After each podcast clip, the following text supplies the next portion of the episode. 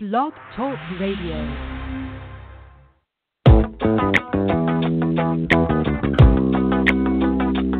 Welcome to the Sandra Harrick Show with host Sandra Harrick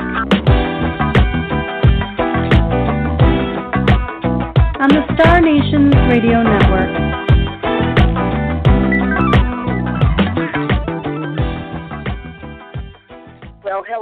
Hello, everybody, and welcome to the Sandra Harrick Show. And happy full moon. I do believe it is today.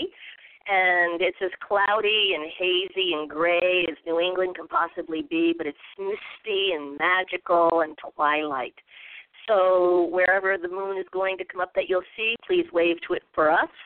In the meantime, I would like you all to truly get ready for a wonderful, wonderful show. This is about women's groups. This is about, I have the opportunity of truly having the honor of doing women's groups probably since I'm in my early 20s, so that's a long time. And currently, I have a group that shares their souls, their hearts, their spirits with me here three times a month. We gather. And some of the women that have been attending have actually been here for oh, over 10 years. They've come in and out, and some are more um, they take a step back when they need to, and some are newer. But how long would you say that you here? Because you're the newest person. So how long you've been here? Three years. Yeah. And we're going to have confidentiality tonight, so I'm only going to introduce everybody by their first name because that is one of the rules and ethics of any type of an emotional gathering and a place where you enter sacred space. So, everybody take a deep breath, close your eyes, and be within the femininity of the full moon. Oh my goodness, there's going to be some work, so I'm going to start belching. All righty. So I dedicate tonight to the light in the wonderful mists and mysticism and the mysteries of the feminine. To know that we are powerful, enlightened beings when we are standing in the brightness of the light. But we're even more powerful and mysterious and magnificent when we are in the shadow, in the mists, in those spaces of the undercurrents of our psyche our emotions, in that power of intuition, and in the depths of the fact that not everything needs to be seen in order to be experienced, that we learn to trust, we learn to explore. And I believe that that is one of the greatest things that gives me the honor of feeling the right to do the rite of passage of being with women, and that is to be present in the mystery of everyone, to be awake in the place where somebody stirs and says, I'm here, can you find me?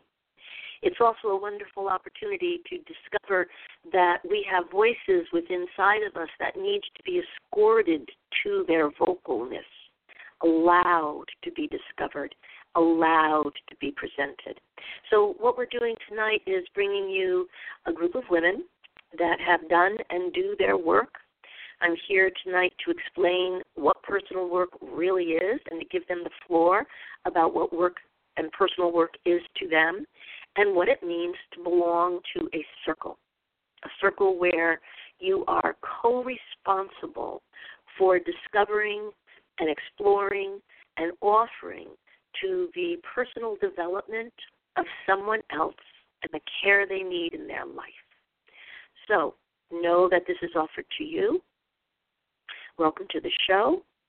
And if you'd like to call in and um, say something, if you have a question, come over to chat. And it's 646 478 4543. And if you're going to come in, just uh, share whatever's on your heart. Okay, First of all, I would like to thank these ladies for coming here tonight. And I'd like to welcome them by name. Patty, I believe, and Linda are the longest. Patty, Linda is the the the um.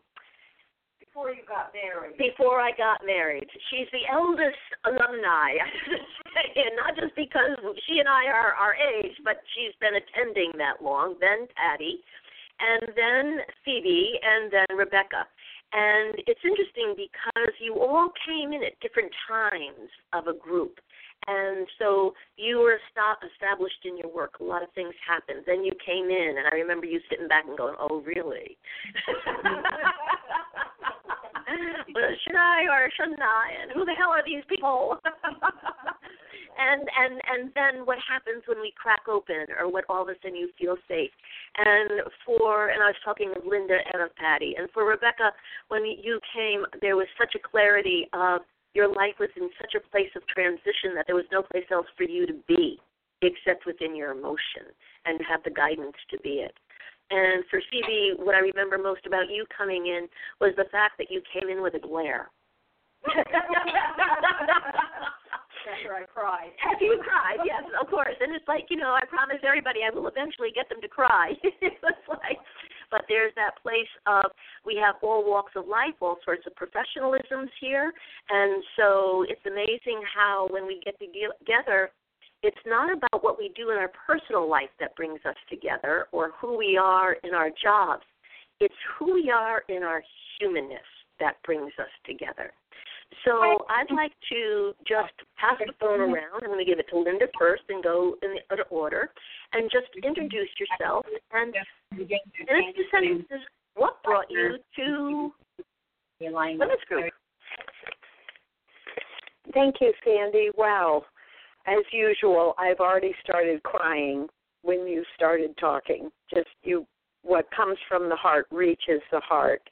And um, for me, I have always been searching, and to me, Star Wars was the force was like amazing to turn my thoughts towards more spiritual quests that I have been on since then.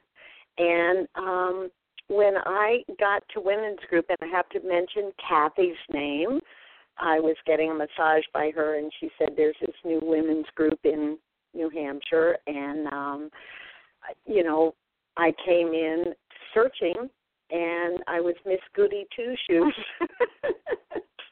and I still am writing things down. For those who knew me back then, I still write things down because that's how I am. But um the the the the growth, the deepening, the um unraveling of the onion within me was has been just an amazing journey.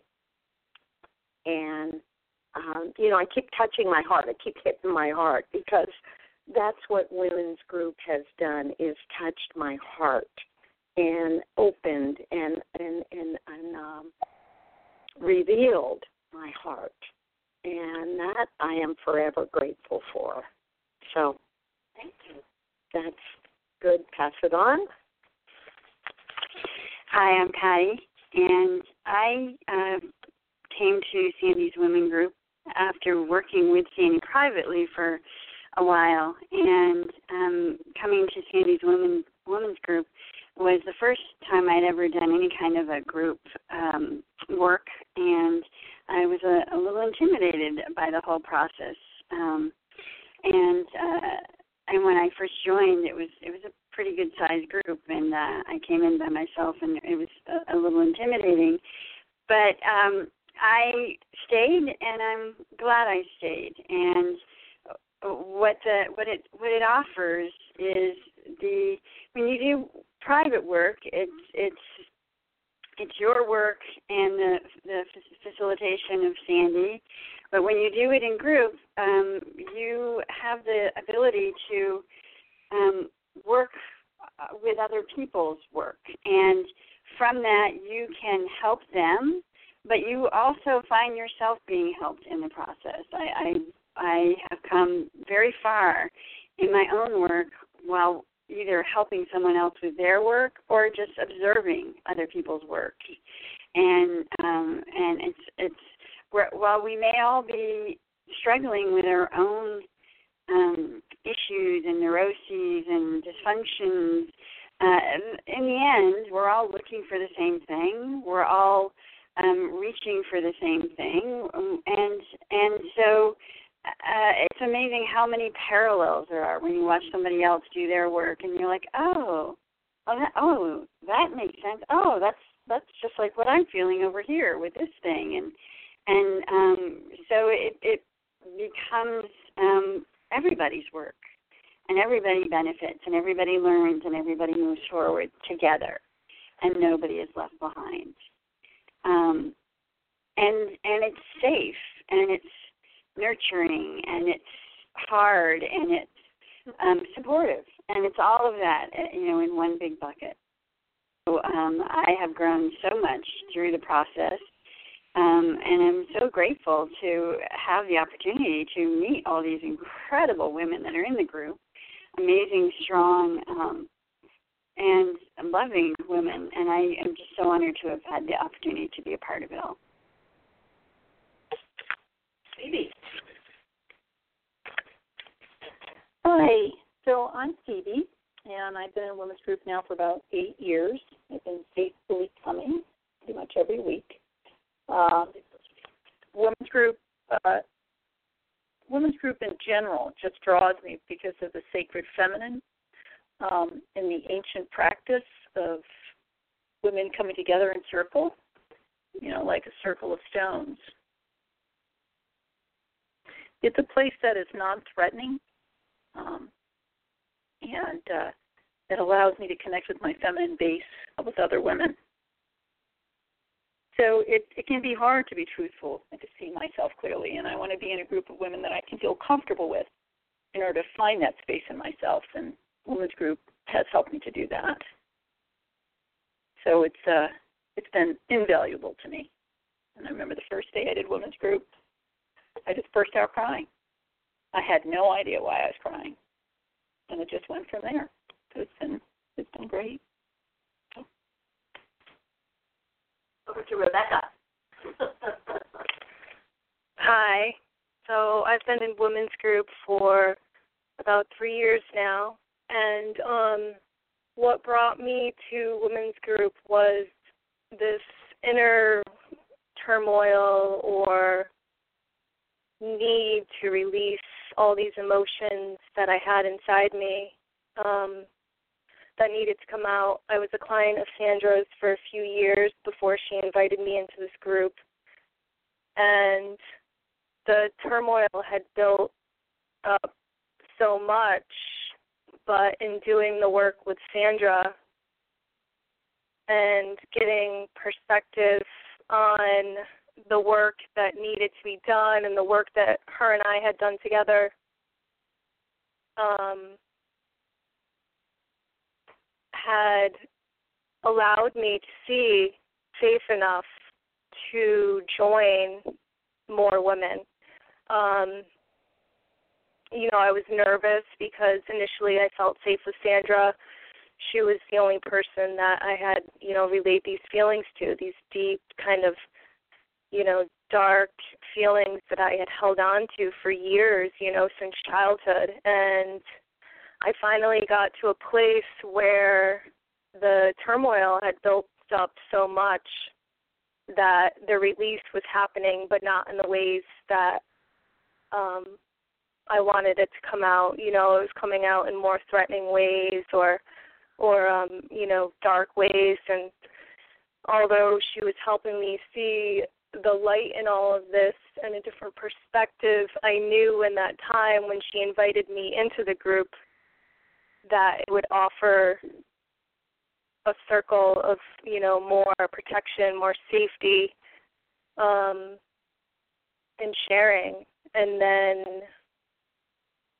being with the group for three years now has allowed me to see the connections that we form the trust that's been happening, how we all connect, how our situations and the stories are relatable, how we offer each other different perspectives in distinguishing the story so we don't get so caught up in the story that we had been telling ourselves for years since childhood.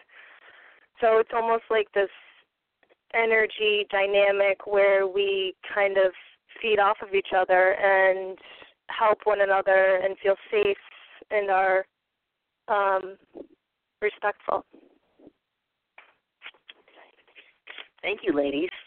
And thank you for not just the way that you introduce yourselves, thank you for the quality of how you express yourselves because that to me is what's so profound about women when we gather is that we do have this depth of voice. We do have this depth of expression.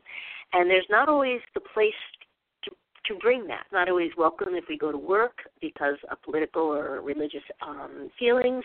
It's not always even. Um, I mean, I'll be very blunt. I would be talking to my own husband, and he'd look me right in the face. He goes, "What on earth are you saying?" I said, I am speaking English. it was like, you know, and that it took um, he and I a time to develop a language and what I find very, very significant is how important we as a group have found a language.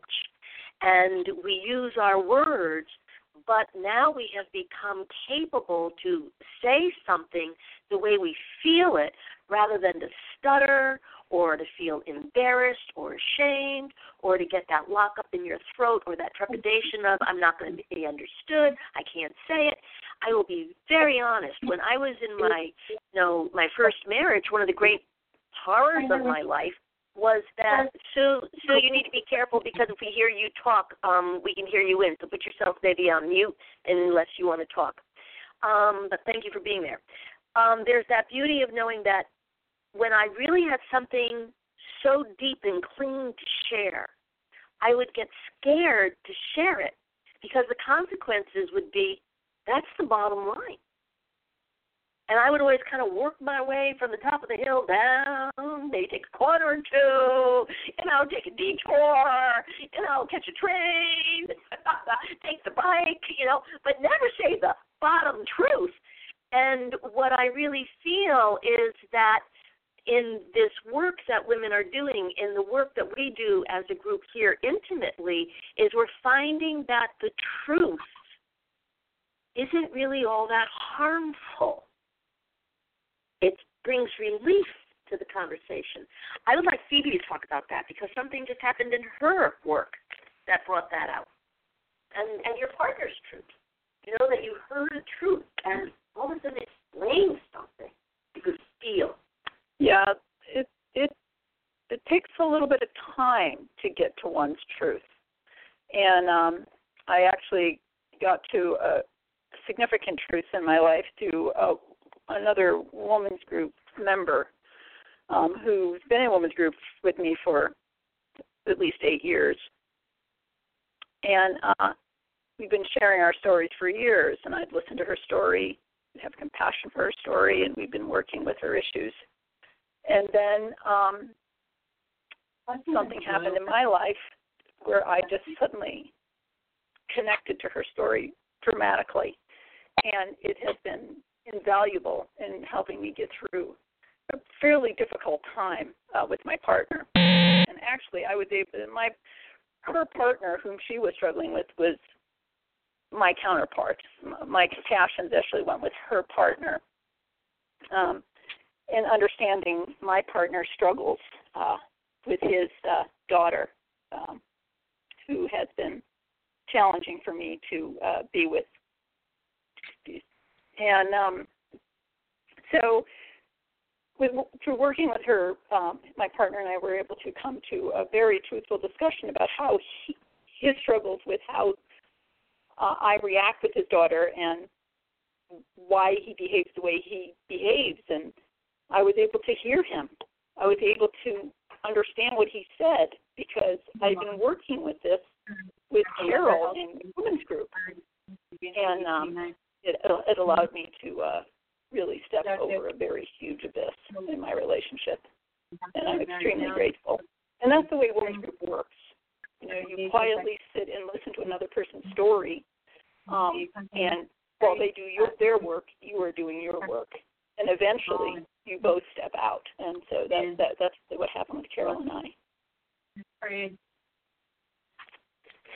there is Sue. Are you talking? I'm gonna have to. I'll text her and let her know that she needs to put herself on mute. So one of the things I would like to talk about is not everybody in group is here, so we want to acknowledge that. But I would like to go to Patty for a minute because I really want to talk about what it means to be challenged and to feel what happens when your stuff comes up that wants to come up and we don't want it to come up, but there it is, and then when I find it.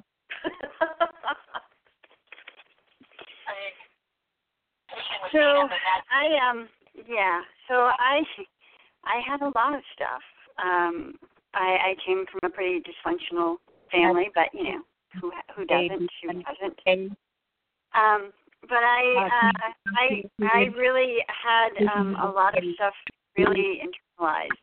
And um and when the- things first started coming up and I would first start working with Sandy, um I found that uh that there was a part of me that wanted it to come up, that wanted to deal with it, and there was a part of me that there was a part of me that was afraid of it, that was a, a afraid it would hurt, that was afraid um what you know how how how bad would it be, how big is it, how you know how much change would it encompass.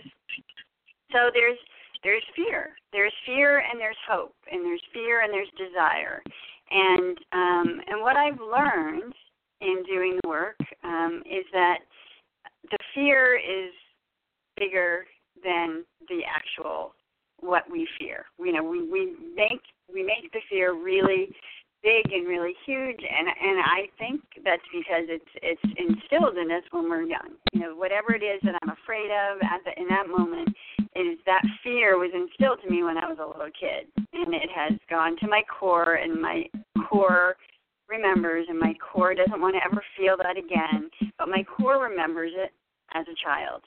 So as an adult, I am in a much better place to handle whatever that is. Um, and so what I've had to learn is is that uh, is that I have to have that conversation with myself and let myself know that um, it's it's probably not as big as I am afraid of it being because the fear is from when I was young and I'm an adult now and I can handle it and it's going to hurt, but you know it's probably not going to hurt as much as I'm afraid of it hurting. And, and once I learned that,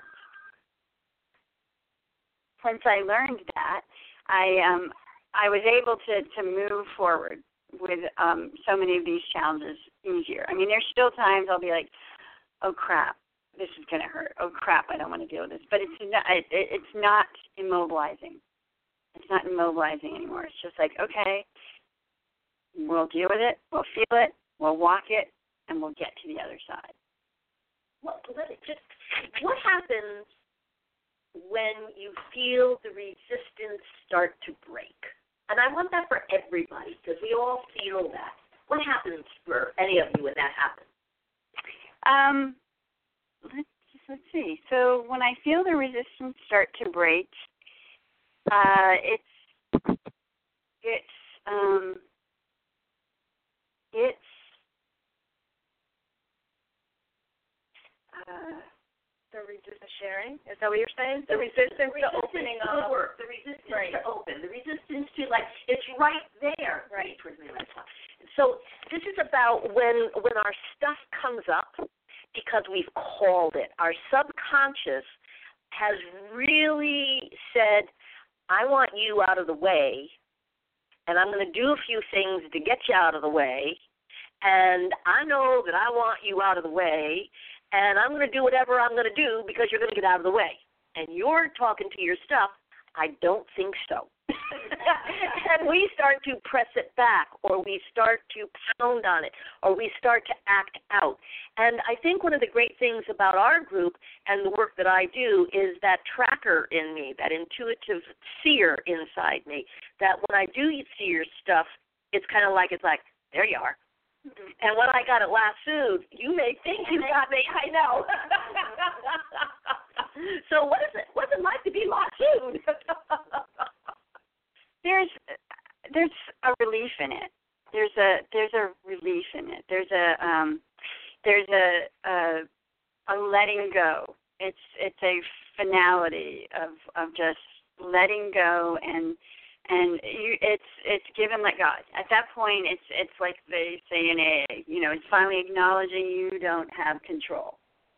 There, you know, there is no control, and you just have to let go and go with it. Thought about this, um, and so when we're sitting in group and Sandy is working with us, she works with us through her heart and through the power of love so you can feel it when she's working with you. And when she hits a spot that is your truth, um, and you have this like um, suddenly this self enlightenment that happens that wasn't there a moment ago. I know for myself, I start going through these this period of um, oftentimes it's sadness, but um, it's like the stages of grief. So, you know, I see it again and again in women's group. It can be, you know, you get angry at yourself, or you can get immediately sad. Um, you can start bargaining these things, and then you, as you're going through these stages of grief, you're going through, you know, to your truth through the, what's going to happen. Your through your transformation is happening. So you have to understand that this is what happens when somebody is helping you to see your own truth that you have not been able to see before. So that's how i would explain how it happens for me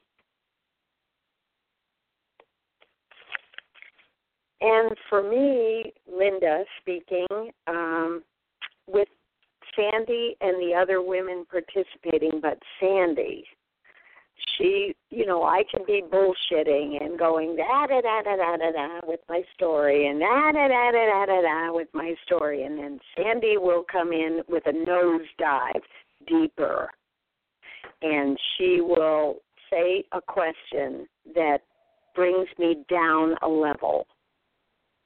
And that down a level starts getting to my heart It's from my head and my brain where I'm blah blah blah blah blah and then she'll keep going. She'll say, I'm going to stay with this.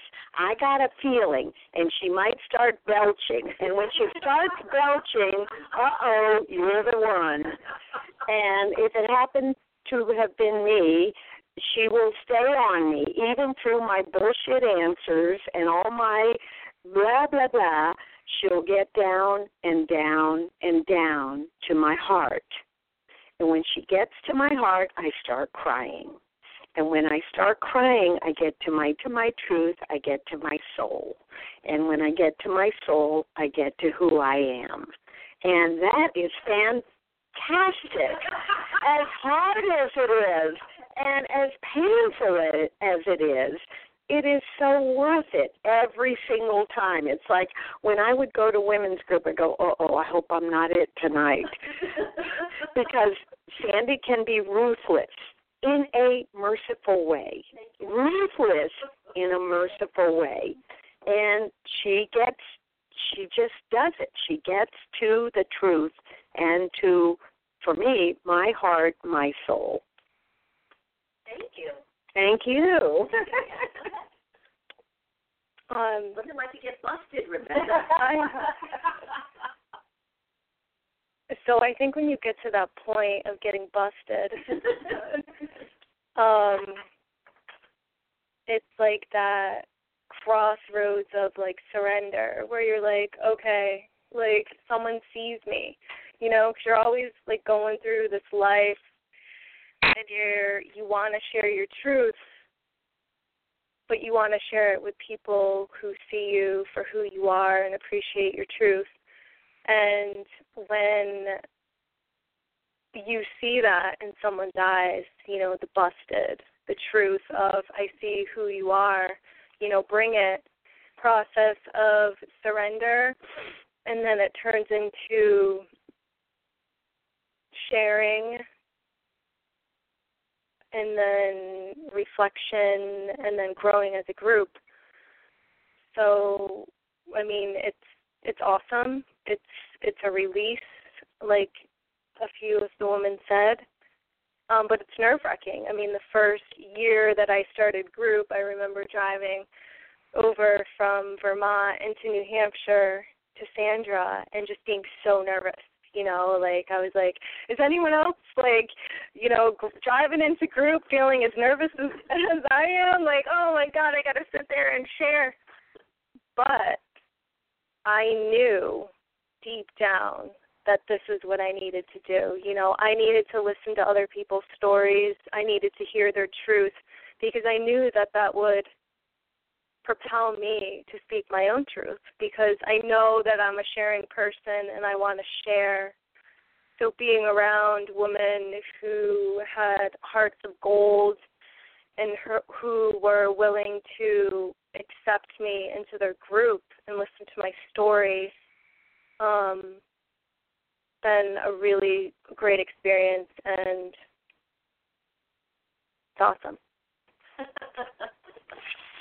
I'd like to say that there's also a wonderful phenomena within group because one of the things that we get to explore because of who I am and that I'm not bogged down in the quote unquote technical um, clinical way of being a therapist that the soul work is brought in, the intuition is brought in, the mysticism is brought in. And so it's also that incredible gift that I'm given to have sight so that when I see something, whether it's past, present, or future, it gives me the shivers, that our bodies start talking, that all of the people I end up working with end up belching their own belches. and that we've also been learning how to trust that when our body speaks, that we listen to it with the goosebumps on our goosebumps, with that deep quiver, with when we're feeling the the reality of mirroring someone that someone can talk and we can feel a feeling that they're having that they don't even know that they're necessarily having. And that to me brings the bravery. Louis just brought in dinner. I don't know if you saw that hurry up dear. And so there's that place of i would really like to talk about what's it like to be in the mysticism of group past lives when spirit walks in the room when all of a sudden the room shakes or that spirit enters? So whoever might talk so i appreciate group because i knew i had demons to tackle from you know childhood or whatever but honestly i was like can we move it forward to the mysticism and to the spirit stuff because that's what I'm really interested in. But to fully appreciate that and to put myself in that mindful state of spirit, I also knew that um you know, I needed to clear stuff. Like Linda was saying, like peel the onion, peel these layers off in order to become in this more um, purified state because then it would allow this mysticism um, and spirit to enter me, even though it was before, but it would help me to be more aware of that energy that was and has always been, you know, there for all of us to um, be aware of and to take hold of. And the past three years, after well, three years, and then a couple years before that with Sandra, after peeling off all these layers and starting to understand and just be connected to the energy um, that we can't see, it's just really amplified, and that's been mo- most recently being brought to group. It's seeing the connection with the ladies. It's seeing the connection to everyone else. It's um, allowed me to see the bigger picture and how we all are so connected and how patterns happen and I find it interesting that we're all of these different ages and groups. It just reminds me that cycles happen and in order to, you know, grow and move forward um, within these cycles and to help one another. You know, we need to support each other in the awareness and the perspective in a gentle and loving way. Okay. So we have a question. We have a question in the chat room, and that is how does someone know when they're ready to do their work?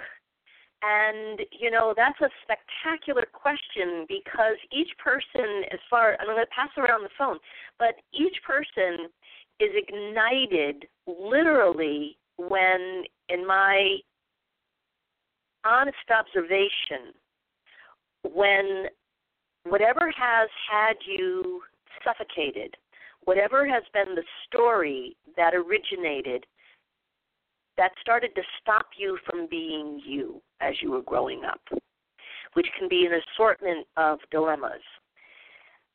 It intercepts your natural spirit and then you learn to cope and then you learn to survive and then you learn to hide and then you learn to deal and then you learn to dismiss and then you learn to develop a part of your own character that is because you have been affected and what happens when we do that is our original being has been put to the side or tucked away and said, listen, stay here. I'm going to get Superwoman here, and she's going to come out and she's going to take care of everything, and um, you stay here until further notice.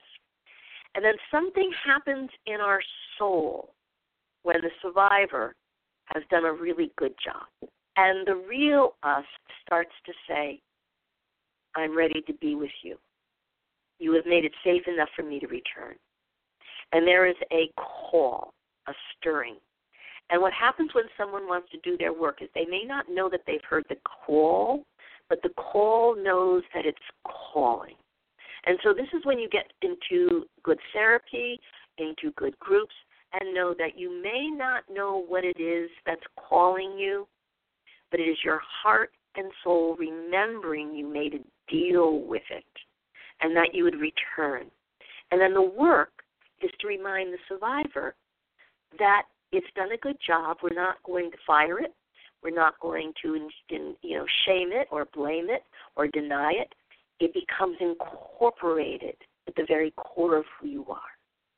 And so that calling is your own innocence that says the survivor went out and got wise, learned how to kick ass, learned how to handle it, or it learned how to become an addict, or it learned how to become so self destructive that I have to remind it it's worth living. And so that call is please remember you are alive. How would anybody like to say you started? My survivor um, found its way through life by hiding, and in my young um, adulthood, it found one of the easiest and best ways to hide was through alcohol. And um, I partied, alcohol and other recreational stimulation. And I partied and I drank and um, and and was able to interact with the world that way. Um, that was one of my survivor skills. But then I found myself um, partying a little too much. And after having a few blackout sessions and, you know, waking up and not remembering, and uh, I started to think, okay, something's not quite right here. And that's when I started. That was my wake up call. And that's when I started um, seeking out uh, ways to, to find myself and I started, uh, but I also at that point didn't know how to do it, and I read every self-help book there was, and this was years ago, so there wasn't quite the, the section in the stores wasn't quite so big, but I read every self self-help book there was, and I did every meeting that you could, Al-Anon and AA and ACOA, and and you know all of those groups, and until finally a friend of mine gave me the name of a therapist, and um, and when I I remember my first session with her I sat across the couch from her, and and she said to me, "Well, you know, this process usually takes about five years." And I, inside my head, I remember thinking, "Ah, well, you know, I'll do this in six months." and five years to the day, I was saying goodbye to her. to the like day, practically. Yeah. So that was my first round, and then um, and then I progressed from there. I I went out into the world for a while, and and then um, and integrated what I had learned there, and then I did another stint um, for a year with a different therapist, and then took that new knowledge and went out into the world and integrated that. And then when I moved back to Vermont, um, someone uh, in, suggested I meet with Sandy, and when I sat across from her, I I knew I was well, like, you need to say what he said. he said, he said, I'll give you her name. She's therapy on speed. You're like, that's what I need. So I went, and it, um, and I sat across from her, and I said, okay, this is the one that's going to get me over the finish line, and here I am.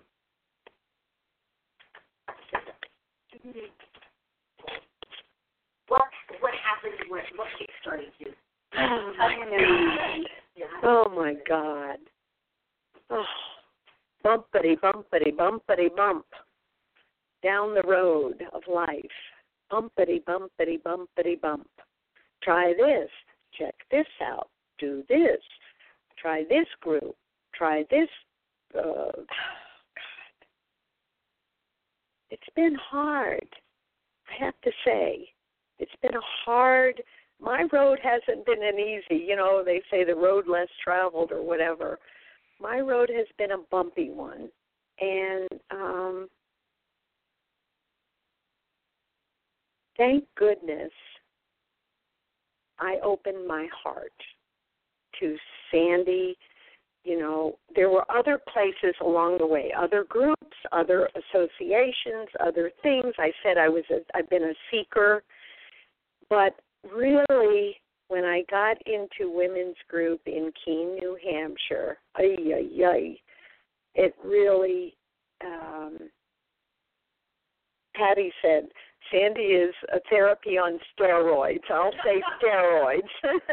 it like boom, bada boom, bada boom, and it was a, it was intense. Uh, some weeks you know, and women's group is every week. You know, I made the commitment, and I don't know why I did, to make the commitment to keep coming back, as they said in AA, keep coming back. And I kept coming back, and, you know, some weeks were horrendous, but I have to say, the women, and all the women, you know who you are in our group, who have been there with Sandy facilitating it has been a group effort um, break open my shell and i had a i gotta say a brick wall. I gotta say that right sandy? A brick wall and i i can remember one time when i had such anger. I'm going to share one quick story. I had such anger sandy was saying okay pretend I'm your first husband. And the women held me. We were in a room, and the women held me. There was we did a psychodrama. Yeah, it was a psychodrama, and the women were holding me back from coming after Sandy, and I was saying, F you in no uncertain terms. And Sandy said, Let, wait, let's take off our rings. Because I was going for her. She was my first, take your jewelry off. And I was going for her in the anger, in this psychodrama. I was pissed. And um it it worked out that they were holding me back, but I ran for Sandy, and I was Sandy was not Sandy at that time, and through it, you know, I got down on the floor. She got me down on the floor, and somehow there was a breakthrough of my anger, my brick wall. It was huge. You know, I ended up crying, really bad crying. You know, crying, and the women, the women in the group supported me. They were like angel wings around me And that was an amazing release, worth every minute of the pain of going through that. And I don't know if this relates to what you were saying, Sandy, but that was a huge breakthrough for me in women's group.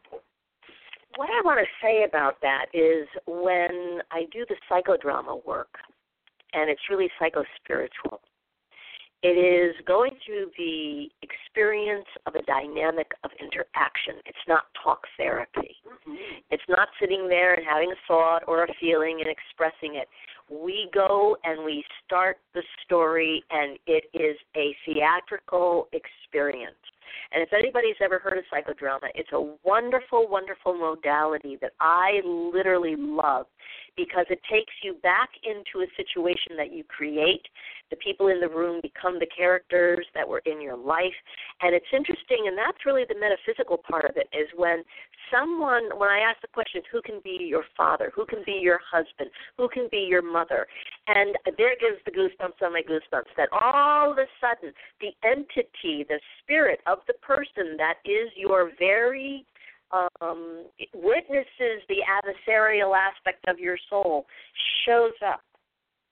And we end up not pretending in theme. We end up going into a place where you finally get to say what you truly want to say to bring an honesty to a dynamic by going back in time. And it's literally like shape shifting because all of a sudden we're not in scene, we're not in whatever year it is. We are in the presence, and everybody in the room feels it. It's an altered state of consciousness, and it's an altered state of interaction because our minds do not know time and space. Our souls do not know time and space. And that when we let go of that place of control, we can traverse the universe to any dimension of time, to Patty's, belching, to relationship, and to the moment that we need to recapture, to literally claim our soul from the very person we either gave it to or they stole it from us. And to do a soul retrieval in the depths of that type of atmosphere is where I believe, because of experience, well, let's put it this way I know because of experience, we are able to heal universally. Not just, I'm going to get over that. I go clean myself. I find myself. I clean myself. I'm accountable for my karma. And the beauty of the work of that type of psychodrama is it also gives us the relief of knowing we didn't make a mistake by getting involved with someone that was so deeply involved with us through the hardships of our life, and we may have had to leave, including our parents. So this is something so transformational. It's so cutting edge.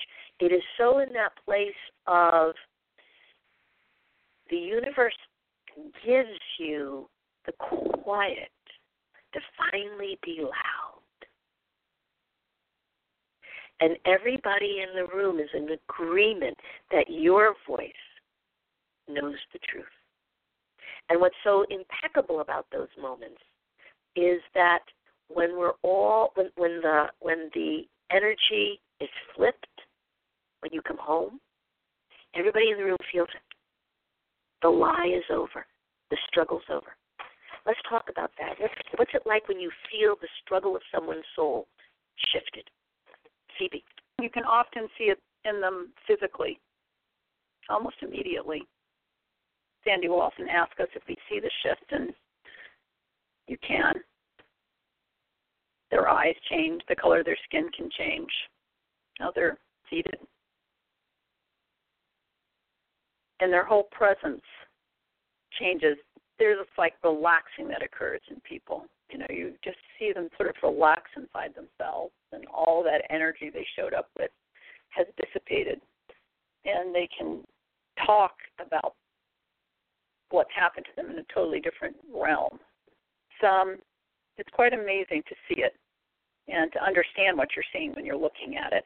I'm, I'm not sure that I would have really appreciated that if I hadn't done all this work in women's group because you become much more discerning after a while if you've done this work when you are talking and being in the presence of other people. So that's what I have to say about that. Yeah. Yeah. Um, I'm not sure. I ha- uh, I'm not sure I have much to add to to what um, Phoebe said. It's. Uh, I think that's that's pretty much dead on. I think you see. I think the only thing I would add is is that you also see this recognition in the in the person. Um, I think uh, what she said is all true. There's a relaxing, there's a letting go physically and emotionally, but there's also this recognition where they recognize what what just happened to them um, for them, and they also recognize like they recognize themselves, like they see themselves, and um, and and it's kind of this like aha moment. Everybody in the room has this aha moment, um, including the person themselves. Um, yeah, it's almost like um, it's almost like we're mirrors. I know we mentioned this for each other. You know, like when you can see the shift in someone else or their relaxing face or um, the shift in awareness or the appreciation or the openness of accepting the love that's in the room, it's like we all kind of bounce off of each other in this glass mirror like way and the light just like bounces in all of our directions and um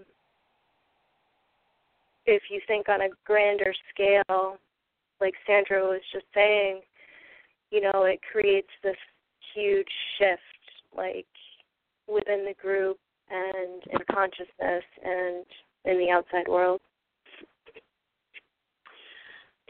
Okay, Sue, you're unmuted. What would you like to say? Um, well, I, I've been trying to talk for just a couple of minutes, and I I wanted to bring up. Can you hear me? Okay, first of all. Yeah. Okay, great. You know, when you were talking about like when somebody had asked a question, how do I know when I'm ready for the work? And and you know what I really wanted to contribute um, having been in women's group for three years and having done the counseling, psychiatrist, and things like that prior, um, it really is soulful work. And first and foremost, showing up is the most important thing. And I think what I have found in women's group is that we start to find our, our authentic selves. And it's really through mirroring of the other woman and what they go through and what we see in ourselves as we start to walk through life. And for me, I think Sandy had pointed it out earlier in the show.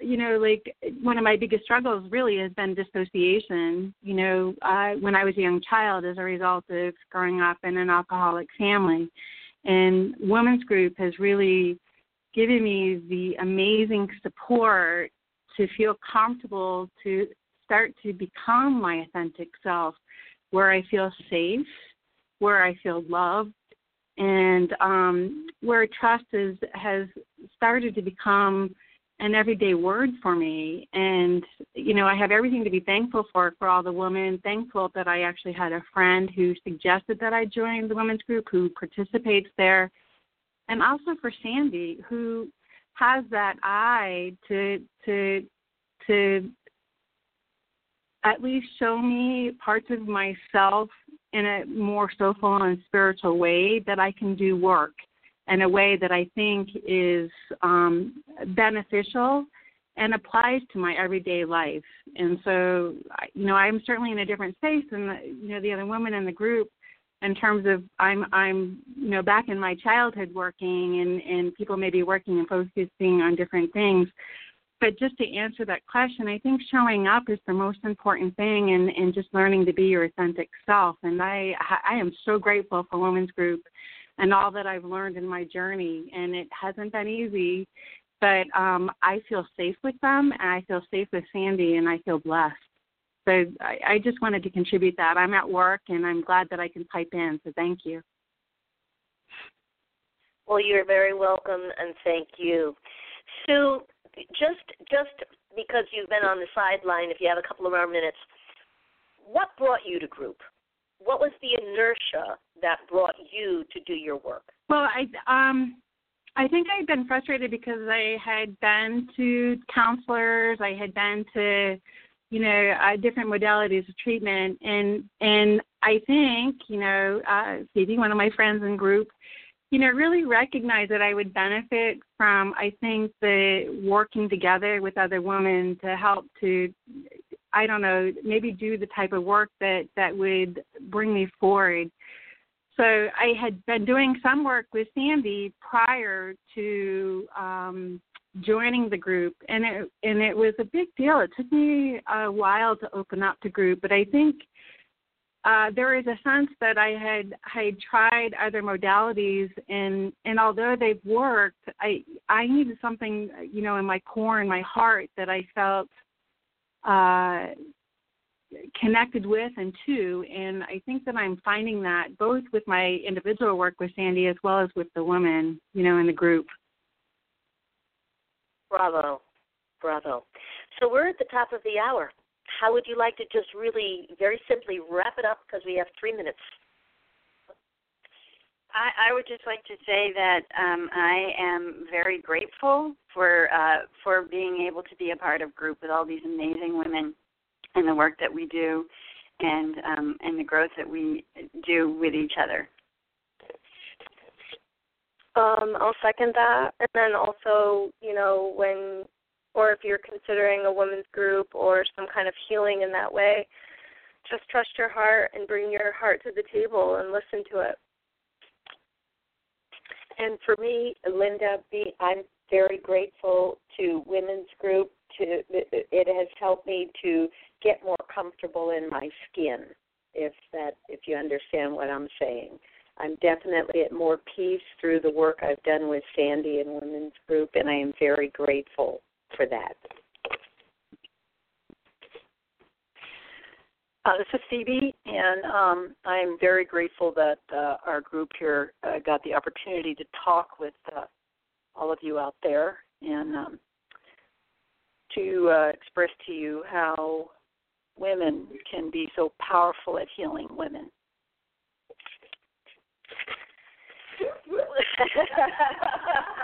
In the air. so we have literally a minute and 20 seconds, and what I would like to say is, first of all, I am honored. I'm honored, I'm thrilled, I'm excited because part of my life is so intertwined with all the people that are sitting here tonight and all the people through the past 40 some odd years that I have been able to work with and be blessed with as a support and a seer and as a encourager for them to find out who they are and to know themselves. And I just want to say in reference here to some of the conversation that's been going on with I truly believe that if you need support because you're finding your way, then find a way to find the support that honors you. And then when you're ready to take your own guidance, truly trust in it, honor it, and know that your voice is the only true voice you have. But sometimes it's cluttered by all the crap that voices took our lives away from us.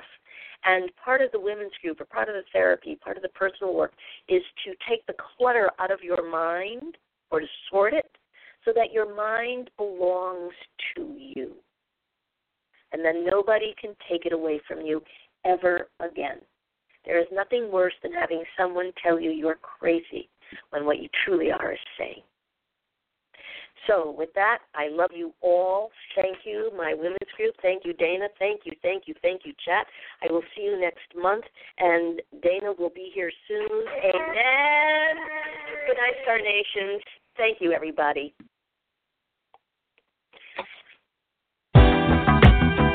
We hope you enjoyed the Sandra Harrick Show on the Star Nations Radio Network.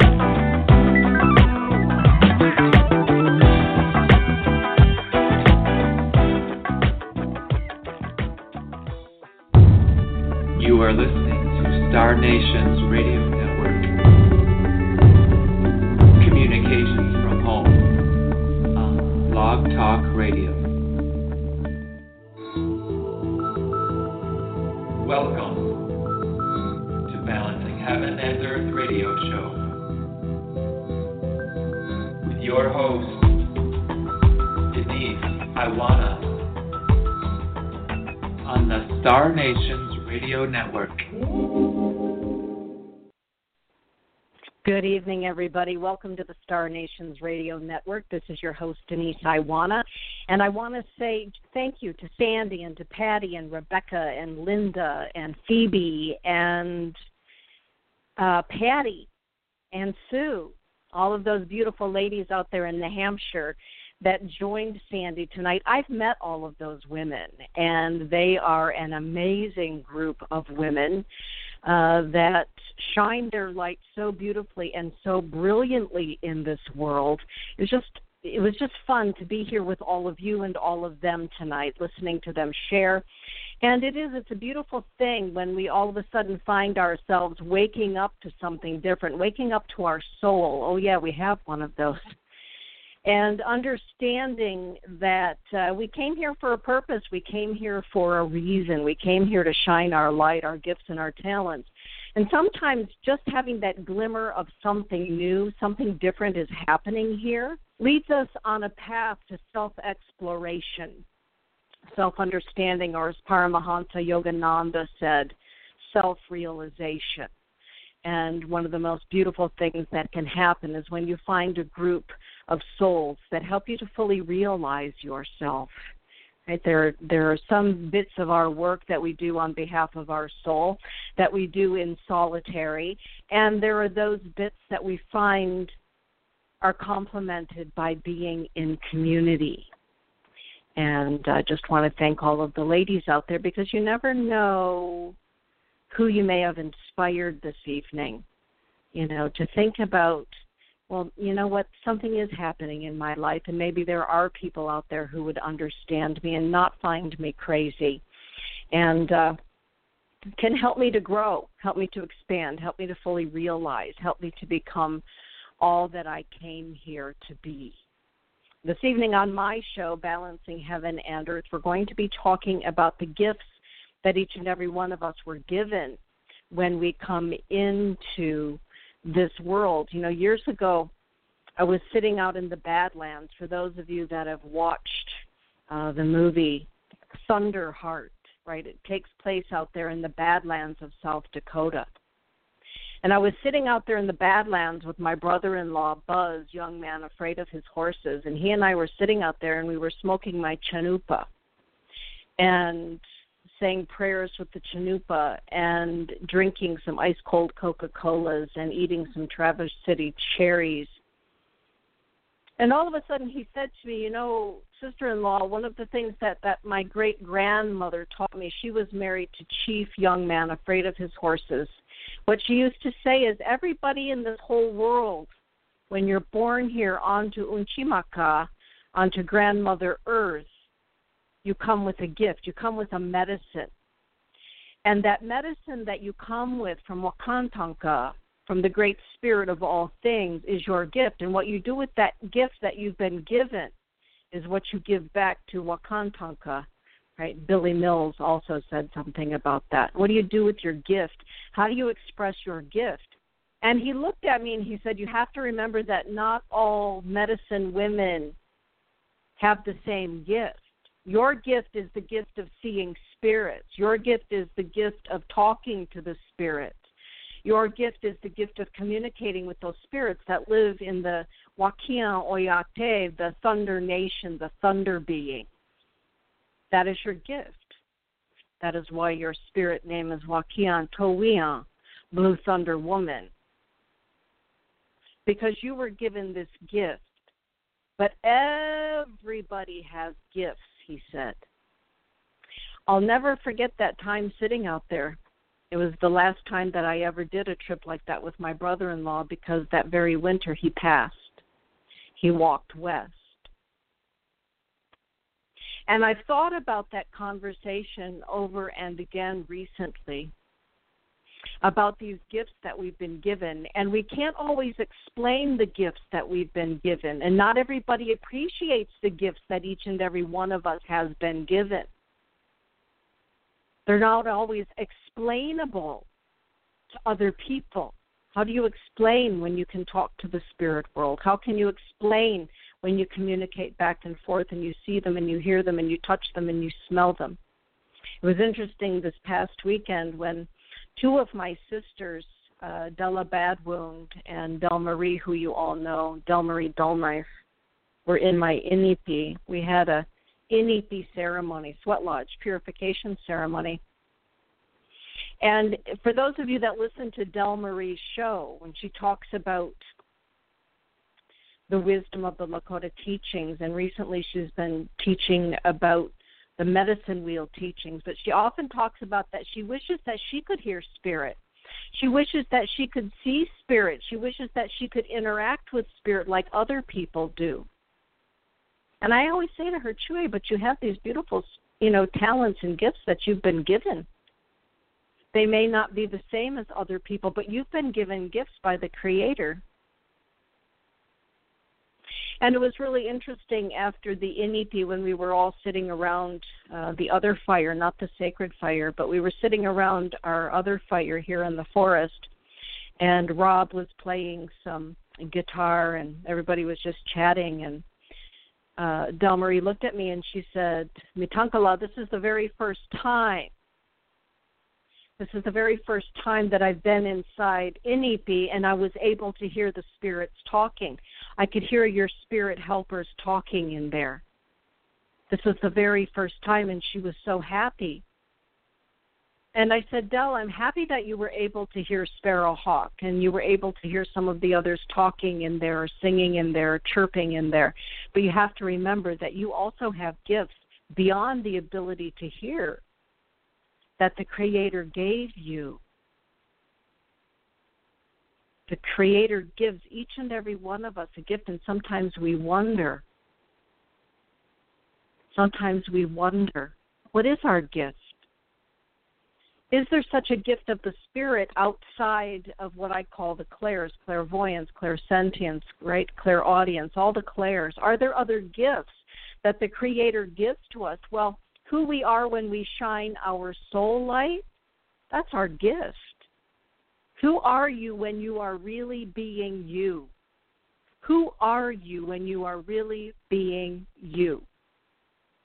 Not when you're being who other people told you you should be or who other people are comfortable with you being. Who are you when you are just being you? That's the question. In that, you'll find your gift. I was spending a little bit of time with my uh, Chue. Chue means elder sister in the Lakota language. So my Chue Della, bad wound. And Della was a nun. She was a religious sister of mercy for many years. She's now 75 years old. She's also a linguist. For those of you that have watched the movie Dancing with Wolves, and you wonder, how did all of those actors learn how to speak the Lakota language? Well, it was my elder sister, Della, who taught them that language for the movie. And she's a stickler about that language. In fact, she corrected me. Thankfully, I was glad she corrected me after the Inipi about something that I've been saying, and I said it just slightly different than the way it should be said. And she apologized for correcting me, and I said, No, you have this gift of understanding the language you have a gift of teaching people the ancient star language of the Lakota people. That is a gift you've been given, Chue. Please don't apologize for correcting me. I'm thankful that you corrected me. I don't want to be saying something wrong in a language, especially an ancient language.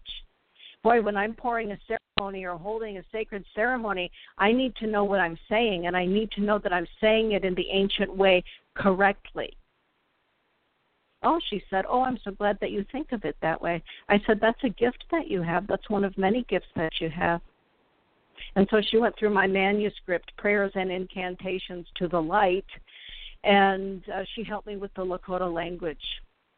That's a gift that she has. That's a gift that she has. She said, You know, sometimes I feel really funny when people just describe me as being a nun.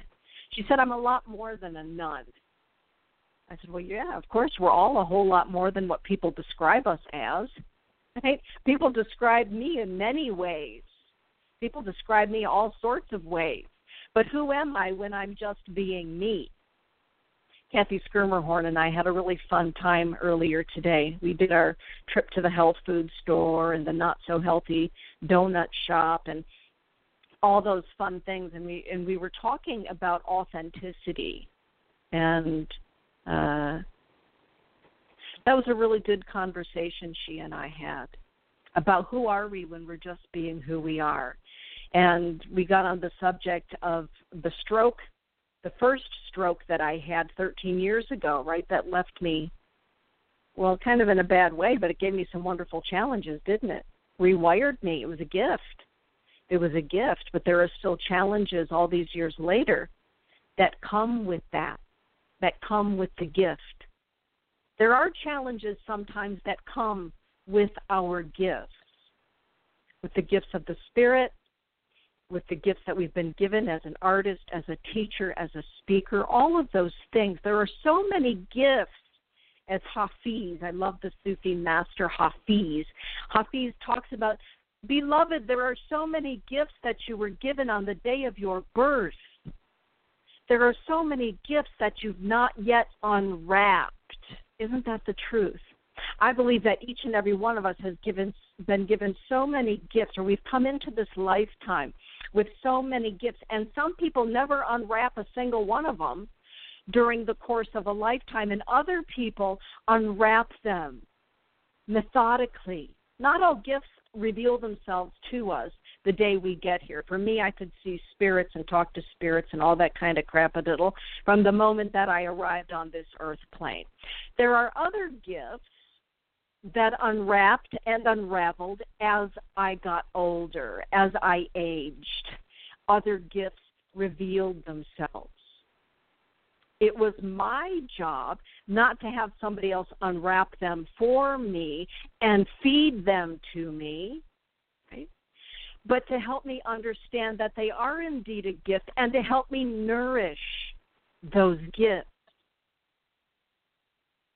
So if you're thinking to yourself, well, I don't know about gifts. You know, I thought as I was a kid I had a gift or two, and I'm not so sure now that I'm 30, 40, or 50. Sometimes we take our gifts for granted. How many of you have a gift that you just absolutely take for granted and you think, well, everybody else can do this? I'm certain everybody else can do this. right? Oh my goodness. As you all know by now, I spend winter, every Friday of my winter, at the Heartful Art Studio in Big Rapids, Michigan, with my beautiful friend Nikki Jorgensen. I love to do art. I love to be creative. I can do kind of sort of good things in that venue. Nikki has that gift. Nikki nourishes the gift in me, and I watch her nourish the gift in the children, in the children that come to the Heartful Art Studio that just want to paint something. I've watched this. How many of us were told as a young child, well, you can't sing, you can't draw, right there? I've had teachers. Well, I still really can't sing. I will say that. You know, as a dear friend once said to me, I know what your problem is. You need to sing in the Lakota language because when you sing in English, it's not quite the same. So just stick to the Lakota language and you sound pretty good. Right? But it's damaging for a child to hear an adult or other children say, Well, you can't do that. You're really awful at that. You stink at that. Don't ever do that again. Sometimes we do a fine job of telling our own selves that. Well, you stink at that. Don't ever do that again. That was terrible. Earlier, doing Sandy's show, it was interesting. Wolf Wolf was on, and I'm hoping that Wolf Wolf calls in. He's from the Down Under talking about the fact that you know what we cannot help other people awaken we can't everybody awakens in their own time and in their own way. Some people prefer to stay asleep and that's their prerogative to stay asleep. You know sometimes we just want to shake some folks right by the collar and say would you wake up please? The fact of the matter is we cannot wake other people up but when other people are waking up we can be there for them. We can be there for them. Ever been there with somebody when their heart awakens for the very first time. Hi, Jocelyn, little sweetheart. By the way, those of you that are the people with big hearts on the earth plane, that is what is known as the charismata. That is a gift from spirit. That is a gift from spirit. For those of you that ever wonder, sometimes I get accused of being too Christian, I get accused of being too native, I get accused of being too Buddhist, I get accused of a whole lot of different things, right? I am who I am. But one of the biggest questions that comes to me usually is from somebody who is wondering so you're a psychic medium. Well, that's one way to put it, isn't it? I prefer sensitive or seer or thunder dreamer. All means the same thing. And oh, and by the way, the words thunder dreamer are not exclusive to Native America, they are also Hebrew. They are also Hebrew. You can find pieces and bits about that in the Old Testament Yeah, about being a thunder dreamer. What does that mean? That means you're able to see.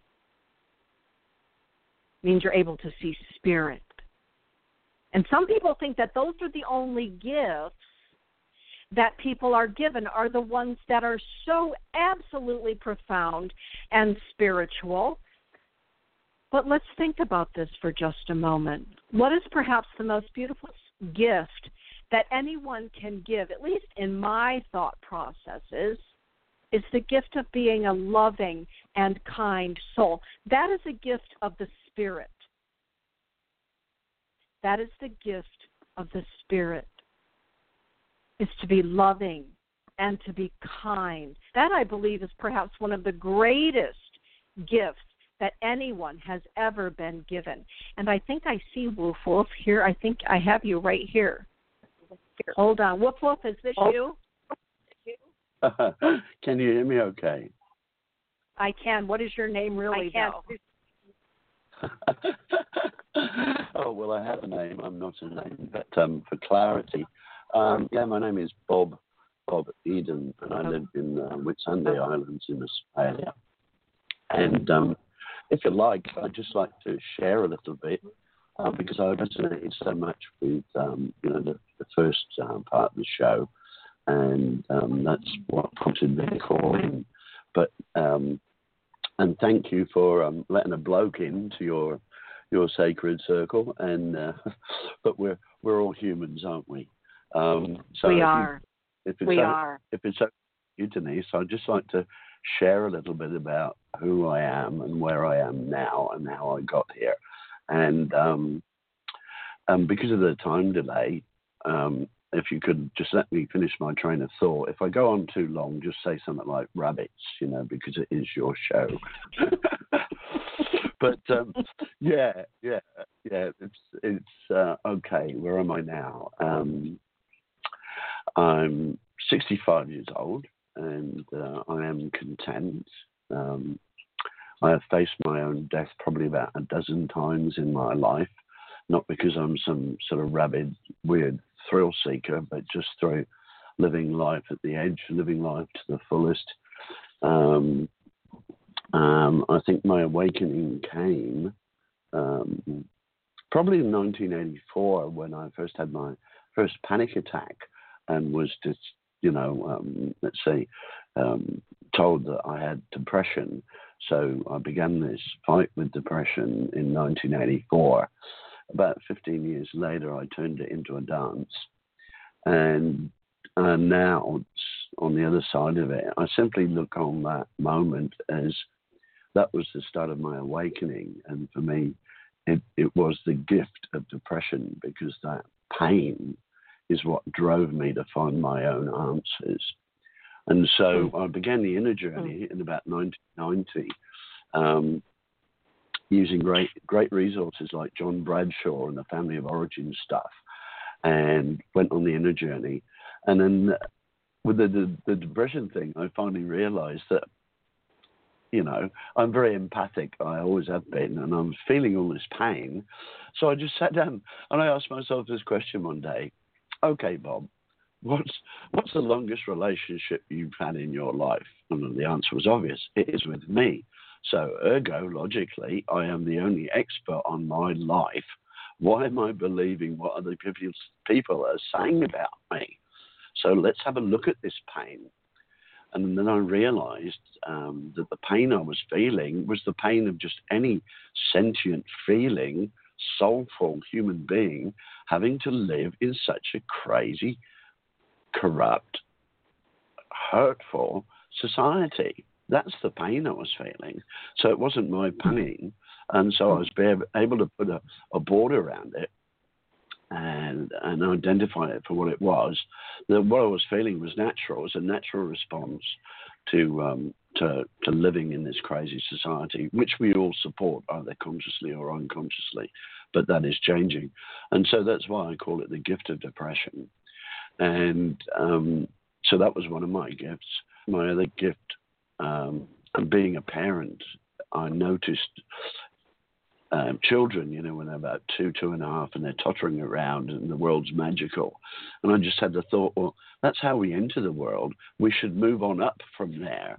But by the time kids are five, six, or seven, it's all beaten out of them, you know, um, beaten out of us, mm-hmm. wandering around mm-hmm. d- dull-eyed. But um, I think the fundamental problem for me, and I've worked as a counsellor, and I've I've run support groups, and you know I can't shake anybody awake. I can't wake them up. Who said um, you can drive your flock to the library, but you cannot make them read? For most of them, will simply go in and eat all the books. You know, it's like that. yeah, I really, I, really, I really like that one. So I realised that, um, and um, up in the Whitsundays a few years ago, I became a professional skipper, you know, a, a vessel commander, uh, master and commander. And when I when I actually qualified, the first time I took a boat out, it was a big realization that the buck stops here, Bob. You know, I am totally responsible for everything that happens on this vessel you know, the safety of the crew, the safety of the passengers, the well-being of the vessel, everything. It all stops with me. And I was watch uh, that movie, Master and Commander. Now I believe all are equal and all are unique. I suppose they're my only two commandments. So basically, we're all sovereign. But I didn't like calling myself sovereign because of the images it brought up. So what I did was I took that ideology of being a ship's captain and applied it to my whole life. Now, I am master and commander of my life, and I take full responsibility for everything that happens in my life. The why never bothers me because the why is always in the past, and the answer to the why it happened is always the same. Because I created this event, and it's there for me to learn a lesson from it. So, what lesson can I learn from this? And what, you know, and that that learning I take forward into my journey and add to my truth. So, as commander, master and commander of my life, I simply thought, well, what's my life purpose? Well, I'm master. I'll set my own purpose. So, at that time, about seven or eight years ago, I set my life purpose to be just to simply find my own truth. So, like that, bang, I got the big one out of the way. Most people spend their lives wondering what their purpose was, but I set my purpose. And then the next point I considered was okay, I'm here as a spiritual being having a physical experience. How do I want to experience this life?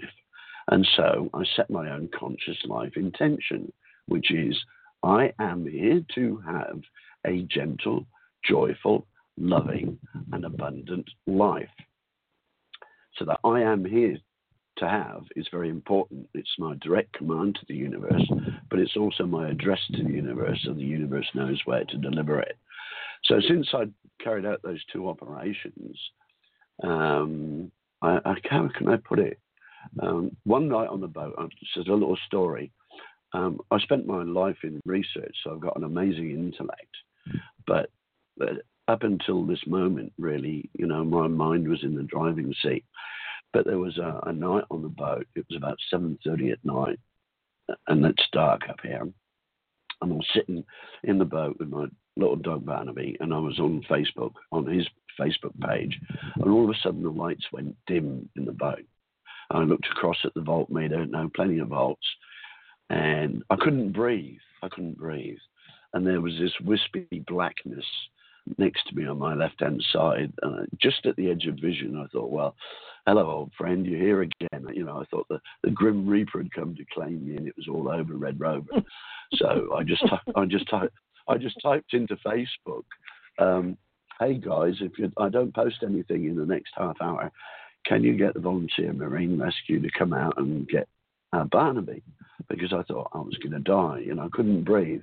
There was no pain. I just couldn't breathe. And so Facebook went wild for a while, and I'm sitting there, sitting there, and I don't know about you, but every moment a near-death experience, like time isn't immaterial; it just seems to stretch. But it seems like I was sitting there for two, two or three minutes, uh, pondering what am I going to do. So I just checked within my body and let it do what it wanted to do. So I walked up the gateway, um, leapt overboard, so I'm naked, leapt overboard into the bay. I'm surrounded by mangrove trees where crocodiles live, jumping into an ocean where sharks live. It's night time, and they both feed at that time. And I'm lying on mm. my back like a hmm. starfish, looking up at the moon, which was a full moon. And I could see two full moons. And, and, uh, and in what was just moments, all of a sudden there was a big and I was breathing again. And that is the night I consciously chose to totally trust in my intuition, into listening to my heart, into honoring my body. And um, and since then, it's it's always it's been you know just a magnificent journey. I found that I have very few friends now because um, how could I put it? I can't. It's hard for me to find people on this, not only not on the same page, reading the same book. Um, mm-hmm. But it's mm-hmm. it's a beautiful place to be, and I I know now that I don't have anybody's answers. I, you know, I believe that everybody has to find their own answers, and mm-hmm. um, mm-hmm. some of what I'll just share a couple of little insights, and then I need a cup of coffee and a cigarette, and I'll be looking forward to your. Look, I'm totally content with me. I'm no saint, um, but this this one really, really liberated me. Um, um, I say I've got an amazing intellect, but I suddenly realised that my mind is only a tool that I use when I choose. Now I treat my mind like I treat my little dog Barnaby. When my mind gets feisty, I take for a walk. I send it off, go and do research on this and come back. And so off it goes, wagging its little tail, does the research and come back back and reports to me. Then I pat it on the head and and right right mind, get back in your basket because my, you know my heart's my heart's in the driving seat. And people say, Bob, you seem to be walking your path, but for me now, it's not so much I'm walking my path. I've jumped on off the path into the flow, uh, into the flow of now. And but I am at the helm. I am still at the helm of my journey, and um, so yeah, um, I'll just close with, yeah, my mind is just a tool that I use when I choose. Um, mm-hmm. My words mm-hmm. are my spells, so I do cast them wisely because the universe is always listening, and what I radiate, I get supported in. Um, this one came the other day, and I love it. It's um, think thinking is the weapon of mass distraction. Now, I have found a place within my heart space that I call my knowing, my inner knowing, and um, how can I put it? And my knowing has no words. But through that inner mm-hmm. space of knowing, mm-hmm. I, I kind of made a connection to a place I call the universal galactic library of all that there is to know. And I, I get these occasional downloads like um, feelings are healings, which is why I spell mm-hmm. feeling P H E L I N G. Feelings are healings. Once again, I'm casting my spells. You know, and and it's working for me. I've just gone through Cyclone Debbie, which was a Category Five cyclone, March the 23rd, where I lost my boat, lost my home, lost everything. And the lesson I learned from that was uh, what's important to me. You know, I managed to save my two dogs and me and, and, and found safe haven. But the lesson I learned from that was to let go of attachments to things. Now, the only things I have, the only value things have in my life now are for their utility. You know, they help me do stuff. But that's it. I'm now living in an, an old caravan um, that um, I bought. Uh, I've, I've got a bed one end and I've got a, a plank on bricks at the other end with the uh, that's my desktop where my laptop is and where I'm talking to you from now. But I'm sitting under this huge mangrove tree. There were mm. eight ducks in the yard mm. this morning.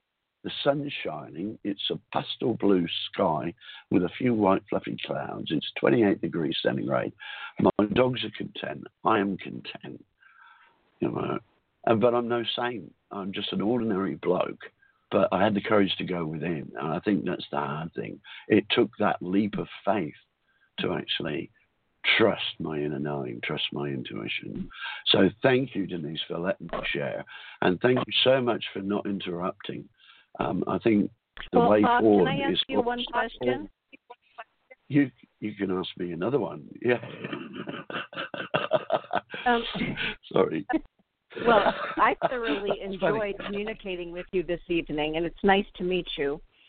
Um, when you began experiencing the awakening, and you mm-hmm. mentioned that you you experienced fewer friends, fewer friends.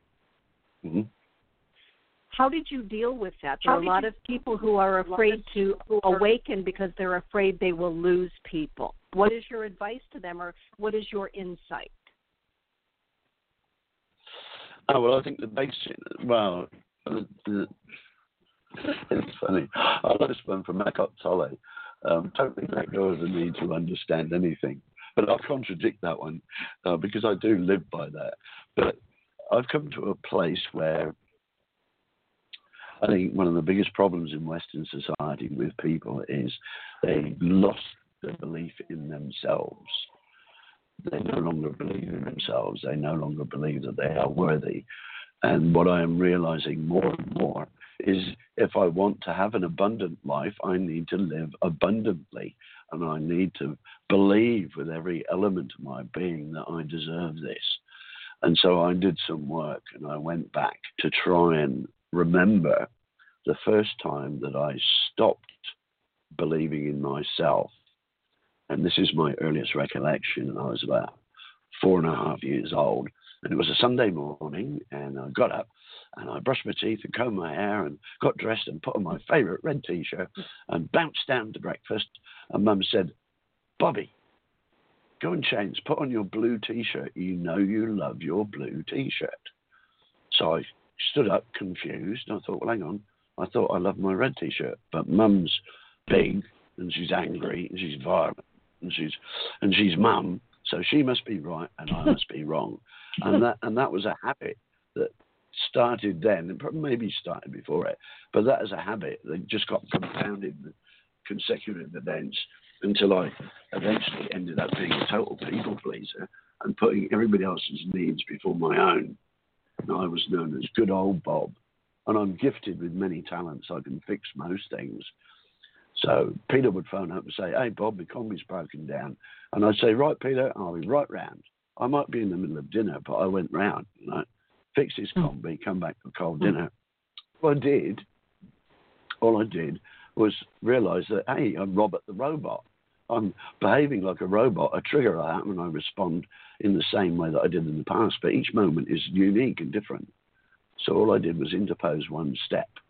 So people, I'm still helpful, but when people call to me now for assistance, I say, yeah, I'm just checking with what I need to do to meet my needs first.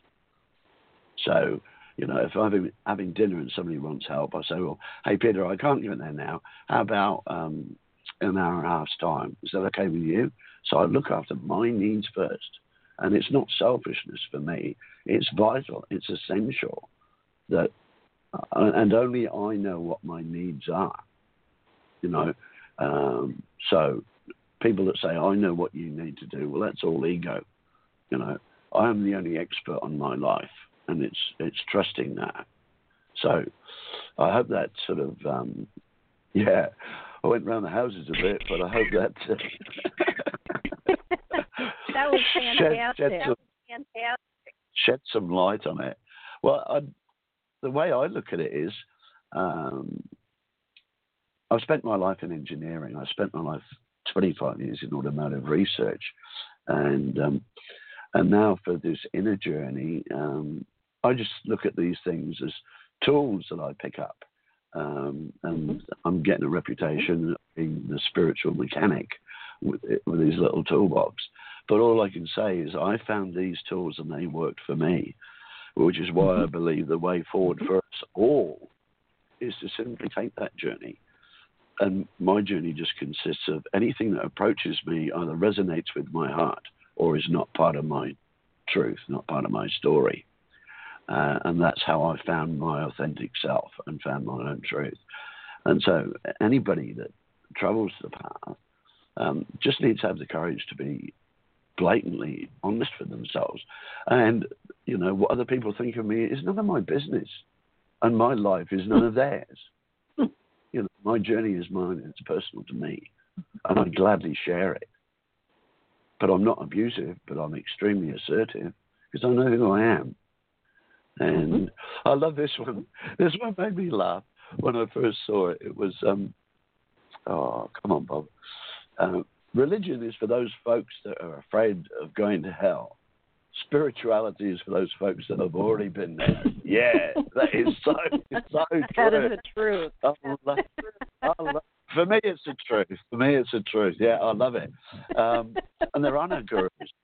You know, for me, all religions are about control. They just keep people, you know, the, the high priest become the parent and the flock are the children, the victims. Now, for me, the way right. forward is to, to, to be an emotional adult. Um, and, and, uh-huh. and I think I'm surrounded uh-huh. by what I call so many 50 year old, five year olds.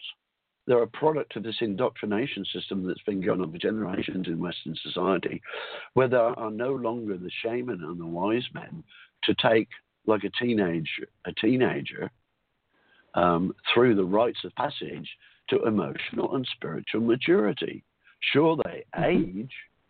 Sure, they uh, get educated. Sure, they can talk a lot. Most of them non-stop. Sure, they have opinions, but they don't know who they are, and they're not emotionally and spiritually mature. And they, and people say, well, it's it's not their fault. It's well, it is because they they've chosen to stay unconscious at the bottom line, mm-hmm. anybody that's mm-hmm. whinging has chosen to stay unconscious.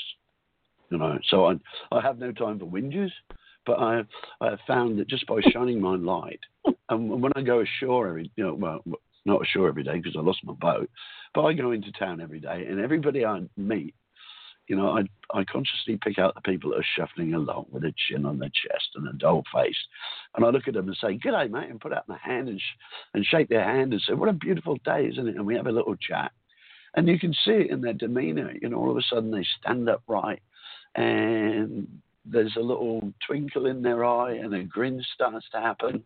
And I've got this knack of, I've got loads of jokes, you know.